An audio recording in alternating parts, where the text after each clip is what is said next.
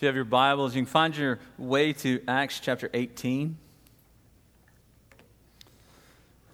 Acts chapter 18. It's kind of a it's kind of a bittersweet morning for me, and the, the fact that we're we're finishing our, our spring sermon series, and next starting next week we'll be going uh, transitioning into what we're going to spend our time in the summer and just talking about Abraham, just spending um, time all summer in Genesis 12 through 21 and just understanding Abraham's journey of faith and how God called him and, and led him. But um, we'll be doing that all summer. So today we're, we're finishing this idea of, of meeting Jesus. We've spent all, all spring looking at various stories of Jesus, looking at who Jesus is from the Gospel of Luke and now through some of the, the sermons, just earlier things that, that happened in the church that, that Luke recorded for us in Acts. And so, really, we've been looking at this picture of who does Luke give us in the person of Jesus as far as what's happened through the lives of the, the early church and then in his gospel account of Jesus' life. And so today we're, we're, we're finishing in chapter 18. We're looking at, at Paul being in, in Corinth for the first time. And so when we look at this idea, I, kind of, I want to ask you um, a question. It's kind of what I want you to think through as we, we go through this text because I think it allows us to understand what Paul was dealing with. What, what, we try to get us in the same mindset of what Paul was experiencing so that we can, can, can approach the truth in the same way and, and see what's happening. And so uh, just ask yourself has there ever been a time in, in, in life where you've thought to yourself, where is God? Like, like for some reason you feel separated. Maybe life has gotten hectic. It's just crazy. And you're like, Where, where's God in this? I feel out of control. I feel like I don't feel his presence in the same way. Maybe, maybe you've tried to, to witness to neighbors or coworkers or, or just people in your family, and you just feel like that, that you're alone in those efforts, like that there's, there's nothing there. And, and so your, your mind goes to this idea of where is God? Maybe it, it's, it's been a point where you've been resisting temptation. You feel like these attacks are coming over and over again and, and you feel like you're alone. You're trying to resist. You're trying to live as God called you to live, yet you feel like you don't understand if He's even with you. And so when we look at that, that, that sets us up to, to really deal with what I think Paul was dealing with when we get to the first part of this. And then, so that allows us then to understand why we can live the Christian life in this increasing secular world because we realize who Christ is in our life and how we're supposed to live. So, if you will, we're going to go ahead and read um, our text today, and then, and then we'll dig deeper into it. So, in, in Acts chapter 18, we're going to start in verse 5. We're going to skip the first four verses. We'll, we'll pick those up in a second, but we're going to read 5 through verse 17. And so, in Acts chapter 18, verse 5, it says, When Silas and Timothy came down from Macedonia, Paul was occupied with preaching the message and solemnly testified to the Jews that Jesus is the Messiah. But when they resisted and blasphemed, he shook his robe and told them, Your blood is on your own heads. I am innocent. For now I will go to the Gentiles. So he left there and went to the house of a man named Titus Justus, a worshiper of God, whose house was next door to the synagogue. Crispus, the leader of the synagogue, believed the Lord along with his whole household. Many of the Corinthians, when they heard, believed and were baptized. Then the Lord said to Paul in a night vision, Do not be afraid, but keep on speaking and do not be silent. For I'm with you, and no one will lay a hand on you to hurt you, because I have many people in this city. And he stayed there a year and six months, teaching the word of God among them. While Gallio was proconsul of Achaia, the Jews made a united attack against Paul and brought him to the judge's bench. This man, they said, persuades people to worship God contrary to the law. As Paul was about to open his mouth, Gallio said to the Jews, If it were a matter of crime or moral evil, it would be reasonable for me to put up with you Jews. But if these are questions about the words and names of your own law, see to it yourselves. I don't want to be a judge of such things. So he drove them from the, gen- from the judge's bench. Then they all seized Sosthenes, the leader of the synagogue, and beat him in front of the judge's bench. bench. But none of these things concerned Gallio. If you will, pray with me as we ask the Spirit to guide us through our time today. Father God, we just, we come to you, God, and we thank you that you've given us your truth. God, we thank you that, that we can know how to live the Christian life because you've given us your truth. You've given us your word, which is powerful and it's active. God, just pray that today that your spirit would move in our hearts, God, that you would speak to each one of us as only you can through the power of your spirit. And just pray that, that everything we do today and from here on would be, be to bring glory to your name. And it's in Jesus' name we pray. Amen. By the way, one thing I just remembered, I'm, I'm bad at, if you've, if you've been here a couple times and you, get, you remember the announcement part, I'm terrible at remembering announcements, which, by the way, there's a phone number on the text. I always forget to talk about this. That's so you can ask questions. So if, while we're talking you have a question, that, that, that mess, that's, a, that's the church's phone. And so you can text that, and then we can answer questions later. The, it won't come up here, it won't make a weird sound because I don't have it plugged into the system, but that's so you can ask questions. So if I say something, you're like, I don't know what about that, then ask a question, and we'll try to respond to that either directly or, or we'll send an email, something like that. So that I always forget that, and so you know it's been there like six weeks now, and this is the second time I've remembered to say that. So if you're wondering what that is, that's so you can ask questions. So we want to be able to interact within this. So when you look at that, when you when you hear hear me read that, and you look at that, at, at the very first, you can kind of sense Paul's frustration, right? He, he, he's kind of had enough, right? He's at his end. He's like he's at the end of himself. And, and you can imagine why he's been alone. Remember, he's been, he, the, the last, last few weeks that we've been talking, he's been alone because when he was left Berea, that, that Paul left Silas and Timothy back, and so he's been on his own. He was on his own in Athens, preaching to, the, to that. We talked about that for two weeks, and now here he is again. We find him in Corinth, and he's been alone. And you can kind of understand that if you've ever had this period where you feel alone, everything that happens seems to be magnified, right? That if you have this idea that there's really not anything positive happening, you just get more and more frustrated, right? You just you feel like you're alone because you are, you don't have anyone, you're like there's no one you can turn to. And you feel that that's what Paul's happening. And, and there really hasn't been much fruit. Remember, he preached this amazing sermon on Mars Hill in Athens, and, and few people responded. Some did, but few people responded. And so, if you're, if you're doing something for a reason, you're not getting much return on that, and you feel alone, it just keeps spiraling downward, doesn't it? And on top of that, he's having opposition. It's not just there's no fruit, but there's active opposition against him. And so you can kind of see this idea that, man, he's just on his own. And then we also see, if you look at the first four verses, that he's, he's staying at the, the house of Aquila and Priscilla. He's working, which this is one of the first times, the, the first time, if I remember correctly, one of the only times that it lists that Paul's working. So that we can look at that and say, well, maybe he's out of money too. So he's been getting support from these other churches, and now that's running out, so he's having to take a job. So he's having to do all of this stuff at the same time, but he still understood his calling. If you look up at verse 4, right before where we started reading, it says that he reasoned in the synagogue every Sabbath. So not only was he working, he was kind of at the end of his rope, he was working, but he still reasoned every Sunday. Every week, he was in the synagogue, still reasoning, still preaching. So, despite what was happening in his life, he realized the point of it. It was to preach the gospel. And that's the first thing that we need to understand when we look at this story that there's a, there's a priority to the Christian life, and that's to preach the gospel. And, and so often we get confused and we, we throw all these other things in front of the gospel. But if we don't prioritize preaching the gospel, then there's no reason for why we do the other things. We can't properly love people without preaching the gospel message because that's why we love people that are unlovable. We can't serve people without understanding that the gospel message gives them an understanding of why we're serving people. So we have to prioritize preaching the gospel. When, and that's exactly what Paul happened. That's what he did. That's what he was doing, even though he was working.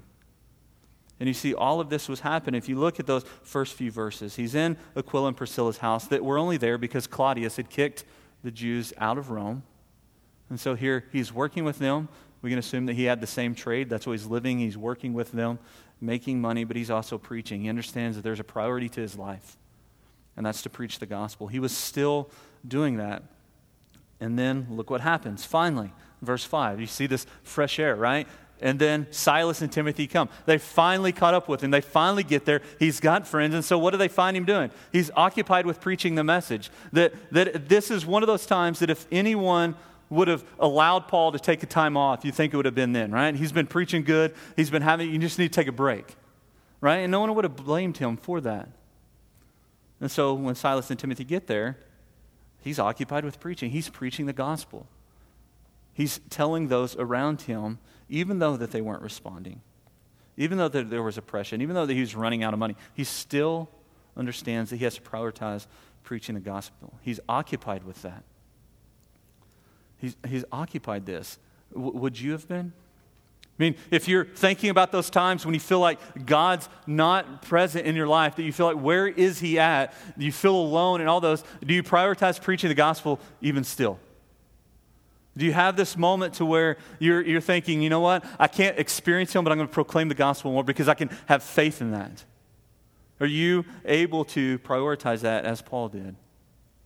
And, and we, can, we can see that none of us have been to the extremes that he has. He, he's just survived being stoned few chapters earlier, and he's still prioritizing the gospel, right? That doesn't change for us. We should be able to prioritize the gospel because we know the gospel gives us an explanation of how we're supposed to live a Christian life in a culture that's increasingly secular.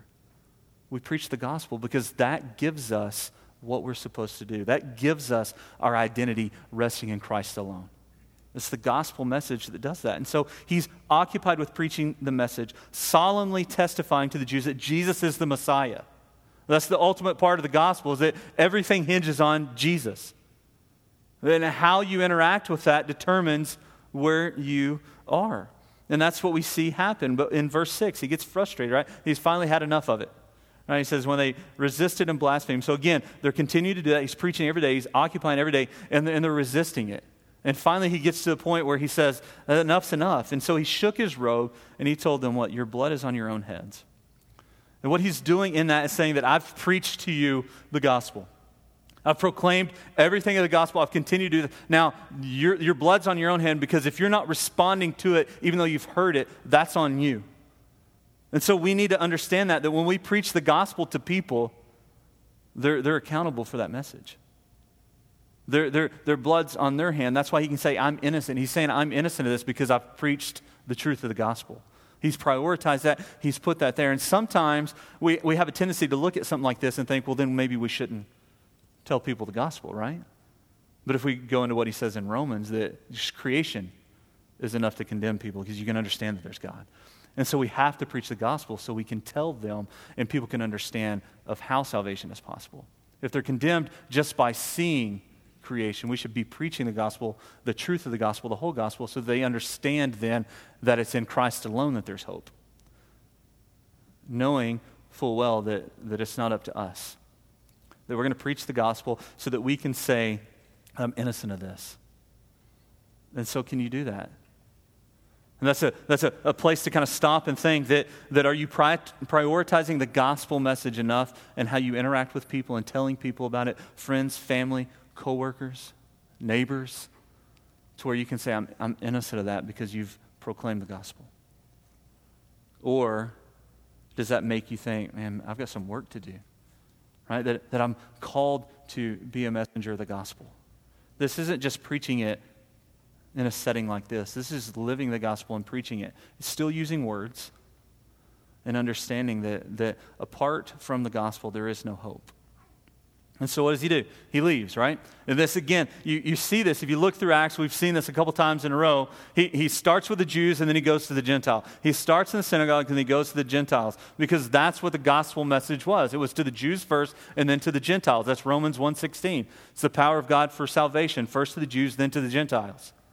And so when he looks at this, he sees this, he's saying, I'm innocent of these people. They're resisting, they're blaspheming, so I'm going to go to the Gentiles. So much so that he moves right? He, he switches places. He doesn't leave the city, but he moves. And all of a sudden, we see that he's in a new house.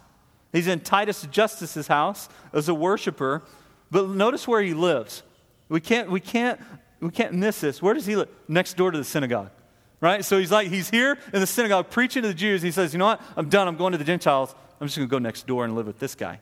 Right? It's funny, and it? It's like, you weren't listening to there, you're going to be able to listen to. But part of that's strategic right? Because they're still believers. We find later there's still believers in the synagogue. Not everyone was resisting. And so he's next door. He's preaching to the Gentiles, but he also has access to those who are still going to sin, those believers that are there. So he's still prioritizing the gospel. He's just being strategic about where he's at. And, and this Titus Justus is interesting. Um, a lot of people say that, that his first name was actually Gaius. And, and the reason they say that is, is in Romans 16 23, he talks about uh, his host Gaius. And so people are saying, well, maybe that, this is that same person, that, that, that wasn't a full name that was mentioned here by Luke. And again, in 1 Corinthians 1, he mentions the same person, but he mentions him with Crispus. And so it makes sense that maybe these are the same people that, that Paul's talking about here because it's his host. There he's there. And so he's prioritizing the gospel even with location. He has access to the believers, but he's also with the Gentiles. He's also saying there's people that don't know. And so I'm going to prioritize the gospel and I'm going to go to them as well. And that's what we should understand is that we've been positioned in a place now to prioritize the proclamation of the gospel. That, that all of us go in different walks of life. We have different neighbors. We have different people that we interact with. We have different friends. We have different family members. And if we all prioritize the gospel, then the gospel goes out and then people respond to that, not because of our proclamation, but because of what God has done in their life, because of the power of the Spirit. And so you have to ask yourself when you look at something like this that we can't say that there's anything worse than what Paul was experiencing, so we can't get away out there. And so we have to ask ourselves are we prioritizing the proclamation of the gospel? Because if we're going to live a Christian life in a secular world, there has to be a difference, and the difference is the gospel. The difference is the gospel, the true gospel, the biblical gospel, not this altered version, not making stuff uh, kind of rounding off the edges to make it easier to handle. You just preach the gospel. And we can preach the gospel because we understand that it's not us that's giving it the power. And that's what we go to next. We see that there's a, a Christian priority, but there's also a Christian power. And we look at this we see kind of a, it's picking up speed. In verse 8, in Crispus, the leader of the synagogue, believed the Lord. So that right there gives us that, that not everyone was resisting and blaspheming because you have the leader of the synagogue. That's, so that's a Jew. He had to be there. So Crispus, he's the leader of the synagogue. He believed along with his whole household. This is one of those examples that we see over and over in Scripture to where one person believes and then everyone in the household is saved. It's an amazing thing. And when they, and many of them, when the Corinthians, when they heard what they believed and were baptized. So there, there's positive things happening now, right? He, he's gone to the Gentiles, things are happening, right? He's picking up. And it's interesting to me now that then the Lord comes to him. Because so often when we're, when we're frustrated, we don't understand what God's doing in our lives, we feel like He's not there, and then things start picking up, who do we start giving credit to? Ourselves, right? Because how easy would have been for Paul? Man, look at these people. It's happening. The leader of the synagogue now all of a sudden is believing. Many people are believing. Good job, Paul. But he, but he doesn't. And so what happens then is the Lord comes in, in verse 9, he says, Do not be afraid. Keep on speaking and do not be silent. And see, what we need to understand in that is that just because things are picking up doesn't mean that they're always going to be better. And so this is one of those examples. Paul, over and over again, Paul gets comfort from the Lord. He's shipwrecked. He gets comfort. The, the, Lord spoke to him in Damascus when he was saved. And so over and over, you see all these things happening. The Lord comes to Paul and, and he gives him an understanding of whose power it is. And so we kind of get the, the what and the how of, of the, the gospel life, the what and the how of the Christian life in a secular world. The what is that's the first part of this verse. Do not be afraid, keep speaking, do not be silent. That's what we're supposed to do. We're supposed to not be afraid by, by what's happening. We're not supposed to be afraid so that we can keep speaking, prioritizing the gospel proclamation and not be silent about it. The, the, the, that's what we have to do. That's the what to the Christian life in a secular world. We are not afraid. We keep speaking. We're not going to keep silent. We're prioritizing the gospel message because God is with us. You see verse 10? For I am with you. Those, those, those five words right there should be everything for us. Over and over again, you go back through Scripture. Every time God's calling someone to do something, all through the Old Testament, He always tells them, Do not be afraid and that He's with you. that he's, he's with you. And so when we see that, when we see that we're not supposed to be afraid, we're supposed to prioritize the gospel, we're going to keep speaking, not be silent. Why? Because he's with us.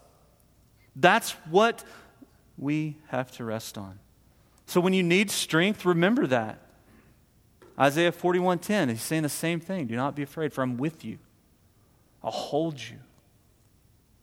Hebrews 13:5, we see that he'll never forsake us nor leave us. And so when you're at this point and you're trying to prioritize the gospel and you feel like all this oppression's coming, you feel like people are opposing that, even family members saying, Why are you living like that? We can remember that we're not supposed to be afraid, that we should keep prioritizing the gospel. Why? Because he's with us. That's everything that we have. That's all we need is the realization that he's with us. We aren't silent because he's with us. That's, that's all we need. We should, we should just be able to look at those first five words of verse 10 and have confidence and security. Because we know the gospel is that God loved us when we were unlovable, that He sent His Son for us when we didn't deserve it. And so we can approach life when everything's crazy. We can prioritize the gospel when people aren't responding because we know that He's with us. And then look, He gives Paul a reassurance that's not always to us, but he gives it to Paul. He says, And no one will lay a hand on you to hurt you.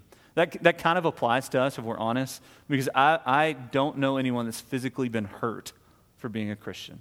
It just doesn't happen here. We, we have, it happens places, yes. But so what Paul's saying here, and you notice that he would need this, wouldn't he? If you've looked at the last couple weeks with us, Paul would need this reassurance. Like, don't be afraid, I'm with you. Okay, they're still beating me, right? They're still stoning me. And so God gives him this encouragement, says, No one's going to lay a hand on you or hurt you. But why is this? See, here's the what for. Here's the what are we doing this for? We know we're not supposed to be afraid. We're going to prioritize the gospel. We're going to keep speaking. We're not going to be silent. We know that God's with us. And then Paul here gets this no one will hurt you. Why? Because God has many people in this city. And we look at this, what, what the Lord gave him in this vision, that he has many people in this city. That's why Paul needs to not worry. That's why Paul needs to realize that I'm with you. You might have been alone. Your friends have come. You might have been alone. Nothing was happening. You're seeing some response, but remember that I'm with you, and you're here because I have people in this city. That God has people in this city. God knows already. This is, this is divine election there. You can't, can't argue that because I have people in this city. The point was to preach the gospel so that God could save those whom He'd called. He has people in this city. And so we can then take that to realize that, that, that there are people around us that God has called. And so they need people to live a Christian life, prioritize that gospel, proclaim the gospel even when it's people are against it. Even when people say, well, you're just living something that was outdated and it's ancient. And so when we understand this, we realize that there are people around us that we have to proclaim the gospel and if you've talked to people around, it, it, amazed me. I'll be honest, it amazed me when we first started uh, uh planting waters, how many Bibles that I gave away. Because I have like 15. And it amazed me how many people that we talked to are just walking around our neighborhood and they're talking about planting a church. They didn't understand why we'd start a new church. And then they're like, they didn't have a Bible. Right? Not everyone around here has that because not everyone has been blessed to, to be raised in that. And so we have to prioritize the gospel. Because there's people right here in our community that don't even own Scripture. So, how can they know who God is if they don't own the Scripture? Well, you have people in their life prioritizing the gospel, preaching that to them, and giving them access to the Word. Because we know that God has people. That we don't know who He's called, so we proclaim the gospel. We prioritize that. Even in a culture that says you shouldn't do that, we, we can't be silent. We can't be silent. And then look what happens. Verse 11, it's kind of interesting. And he stayed there a year and six months. It's interesting that Luke said that, but when we think about it, if you look at Paul's ministry, up to this point, he was always in places a short time a week, two weeks, a month. But, but right here, all of a sudden, there's this switch. And so he, he, he's been encouraged by the Lord, for he's with you. And now all of a sudden, he stays a year and six months. And the next place he goes is to, to Ephesus. And he stays like two years. And, and he's in Rome for a couple years. While he's on house arrest, he waiting, eventually being executed for the cause, he's preaching the gospel. but he stays in places longer after this. And I have to think that it's because he realized all of a sudden that if I dig down, if I put roots down, I can preach the gospel and I can see that take root, I can make disciples, and we can continue to do that. He still sent people out, he still encouraged people where he'd been, but he stays longer in places. And so we should realize that it takes time. It takes time sometimes. The gospel, it, there are times where you could preach the gospel and people just respond. And it's amazing. You're like, man, I wish it was that easy all the time, right? But oftentimes it's not. And oftentimes it gets worse before it gets better because people reject that. Especially if we're, we're, we're preaching the whole gospel. Because then we're, we're preaching a gospel that, that Christ has to become more desirable than everything else. And that causes people to change their lives and their desires. And so when we preach the gospel, we have to realize that it might get worse before it gets better. But the results are on God, not on us. We're not going to save anyone. And so you are strong enough because you realize that there's a power that's outside of us that allows us to prioritize the gospel, that allows us to do that, allows us to stand firm. And, and really, that's the next phase of living the Christian life is to realize that there's a privilege and it's a privilege that a lot of times, if we're honest, this, this type of text and this type of, uh, of, of sermon here feels daunting. Like, there's no way I could do that. And then it just gets better, right? Look at, look at verse, verse 12. What happens? Okay? What, what's cool about verse 12, too, little, little history note, is Gallio, here, the proconsul of Achaia. That's 51 AD. It's, there's, there's, there's parts where sometimes the Bible is very specific, and there's inscriptions that they have and exactly know when this man was proconsul of Achaia. So we know that Paul was talking to him around 51 because he was only in this position for about a year. And so it's just really cool to understand that, that here we have Luke giving us a specific person and time so we can look back in history and this, this is happening in 51 AD. That's when it's happening. It's a historical fact. This gospel isn't some thrown out thing that's just made up. This is historical stuff. We know exactly when this has happened because we know exactly when this man was here. It's, it's just exciting. I don't know if you're excited. It's exciting to me when you get specific stuff. You're like, wait a second, it is real. It is attached to life. It's not some crazy thing. But notice what happens. They bring him again, again in front of the people, and they start opposing him. And this is why I say that it's a privilege, because we can, if we're understanding the Christian life, if we understand the gospel, we should consider it a privilege to serve God even when we're oppressed. Warren Wiersbe is talking, he defines faith this way. He says that faith simply means obeying God's will in spite of feelings, circumstances, or consequences. There never was an easy place to serve God, and if there was an easy place, it's possible something is wrong. Right? That's faith. It's obeying God's will despite what happens. And that's why when we look at this, we can have an understanding that, it, that it's a privilege to this. It's a privilege to see opposition because we're bearing that name. Right? It still happened. He wasn't harmed. Notice that, that, that this time the Romans, and actually over and over we see the Romans are actually on Paul's side, kind of. It's interesting to that. Like they bring him to stop, and the guy's like, I don't want to deal with that. Whether he was lazy, we, we, you know, he just wasn't concerned. So what they're bringing him to do it's kind of opposite of what happened to Jesus, right? All of a sudden, Jesus is coming because there was a revolutionary side. That's what they saw with Jesus. But Paul's not trying to overtake the government. He's just preaching. And so the guy's like, no, you handle your own stuff. And he protects him, right? Because what? No one's going to lay a hand on you and hurt you. And so opposition still happened, but he still proclaimed the gospel. That's why we should consider it a privilege because we bear that name. And if you look at the New Testament, if you look at Scripture over and over again, people who are oppressed all of a sudden are strong. And if you look at the history of the church, every time that the church is marginalized or tried to, to be wiped out, it responds stronger.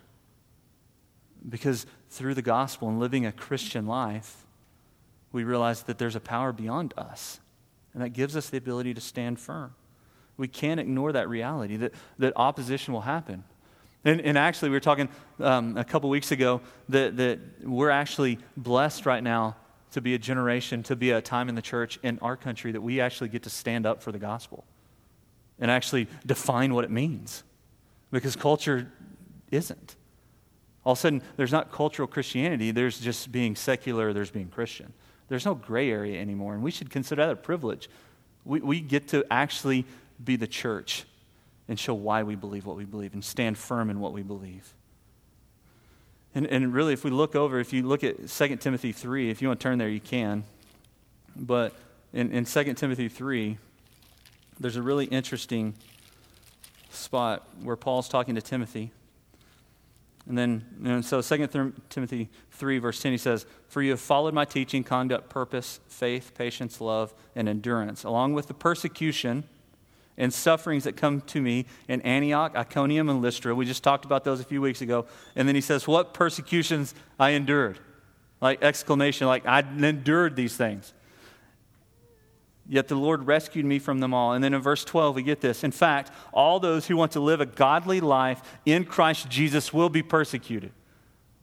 It doesn't mean that you'll be killed, but you'll be persecuted. You'll be oppressed. You'll be opposed because of that. And then if we skip down a little bit in 2 Timothy, verse 16 all of a sudden happens. We all, you might know verse 2 Timothy 3.16. It's all scriptures inspired by God and it's profitable for teaching, rebuking, correcting, training righteousness.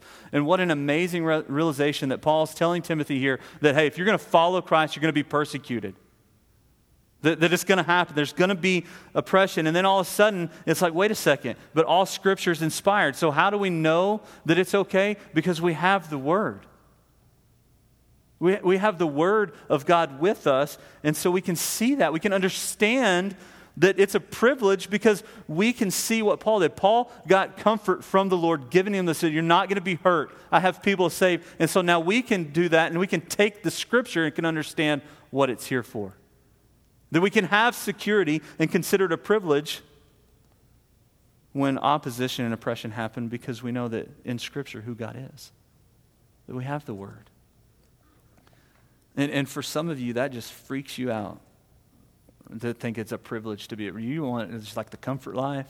Like you're not going to cause any problems. You, it's like just i want to i want to appease everything. You just kind of you know the smooth road's the best road to travel on right? But but that's not the life that we get. Because we're not made for this. We have something better. And so really the, to understand how you relate to opposition really is, is a, a good understanding of who you are in christ because if you claim to be in Christ and you claim to understand the gospel, yet you freak out when people oppose you, then I don't think you understand the gospel. It's almost a test of, of regeneration, almost a salvation test in a sense is do you consider Christ more desirable than anything that anyone can do? And I, I get that that's daunting. I get that that's hard. I'm not, I struggle with that all the time, but that's why we prioritize the gospel. Because when we're preaching the gospel to other people, all of a sudden we hear it. And then we apply that to our lives. We preach the gospel to ourselves and we proclaim it to other people, and we realize that there's a power inside of us that's not from us. That that's where the Spirit empowers us to do that. And we can do amazing things if we'll just look at Christ and see how desirable he is compared to everything else. That's the point of the Christian life. Is it's okay that it's in a secular world because it's not made for this world. We don't have to rest on this. We don't have to change with culture.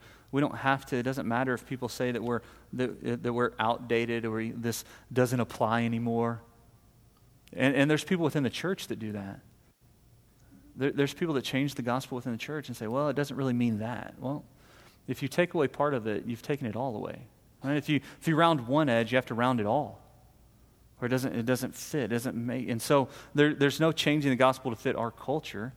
The gospel wasn't written for our culture, the gospel is written for all time. The truth doesn't apply just to us, it applied throughout history. And so we can rest on that. We can understand that all Scripture is this. We don't have to change Scripture and, and make it fit our culture desires. We should change our lives based on Scripture because it's all breathed out by God. It's all written by Him. His Word is powerful. And that's what we can do. And again, just to, to kind of end with the idea that this just isn't Paul, because sometimes we get stuck on one person and we're like, well, that was just what Paul believed, but there's other people. He, just because he wrote two thirds of the New Testament, he didn't write it all. And so, how does that fit in? Well, if we look at Peter, I like using Peter because Peter was the scared one, right? Peter was the chicken, right? He's the one that ran. He's the one that cut the dude's ear. He's, he's, which is funny because he was the one always running and denying everything, and he's the one that's trying to use the sword. But, but if you look at, at 1 Peter 4.12, it says, Dear friends, do not be surprised when the fiery ordeal comes among you to test you as if something unusual were happening to you. So when you, you start prioritizing the gospel in, in, a, in our increasingly secular culture, don't be surprised when people come against you. Don't be surprised when people call you out. Don't be surprised when people try to oppress you or, or to push you away as something unusual, but instead rejoice that you share the sufferings of the Messiah, so that you may also rejoice with great joy at the revelation of his glory. So don't be surprised when oppression comes, but realize that you're suffering the same thing that Christ did, and then you're going to get to experience his glory. It's an amazing thing. And this is Peter, the one that denied everything, the one that ran. Now all of a sudden, why does he change? Because he saw the risen Lord. He understood the gospel, understood what was happening. And then in verse 14, he says, If you are ridiculed for the name of Christ, you're blessed because the Spirit of glory of God rests on you. None of you, however, should suffer as a murderer, thief, or an evildoer, or meddler. So don't live that way. Don't suffer as they do. But if anyone suffers as a Christian, he should not be ashamed, but glorify God in having that name. And I pray that we would be a people that understand that. I pray that we would be a people that when we suffer, the people oppress us because we're prioritizing the gospel, that we don't just shrink back, but that we stand strong because we bear that name. It's an amazing thing to be a child of God, and it should drive us in everything that we do. We shouldn't be afraid because our culture is going more and more secular. That's an opportunity to preach the gospel that previous generations of Americans haven't had, right? They haven't had that ability. All of a sudden, now we get this amazing time, and so let's be people that consider it a great joy, a privilege that, that we might see oppression because we're going to prioritize the gospel. That brings that excites me. And it should excite you. If you understand who Christ is, if you realize the gospel in your life, then that's exciting. Not in some stupid way you just run off and go crazy, but it's exciting that you actually get to proclaim what you believe in a way where people don't understand it. You get to build those relationships. And I pray that we would be a people marked by prioritizing the gospel and considering a privilege when we see trials and oppression in a secular world because we understand that the power to live that life is not within us because of us, it's within us because of what Christ did on the cross. Let's pray. Father God, I just I thank you for your truth. God, I thank you that, that we have your spirit within us, that we can prioritize your gospel message, that we can proclaim that message to the people that, you, that you've placed us around, God, that you've set us in this time in redemptive history to preach your gospel, and I pray that we would prioritize that. I pray that everything that we do, we would focus on your power at work in our lives, on your spirit in our lives. God, I just pray that that we would get to a point where we're secure in our identity in Christ, that we could consider it a privilege that people would oppose us as Christians, so that we might proclaim the majesty of your Son, Jesus Christ. God, I just pray for those that, that we will, will talk to. God, I just pray for those that are here, if they haven't submitted their lives to you, that they would, God, because they understand the ramifications, God, that they understand the gospel and that in Christ alone is hope and salvation. And it's in His name we pray. Amen.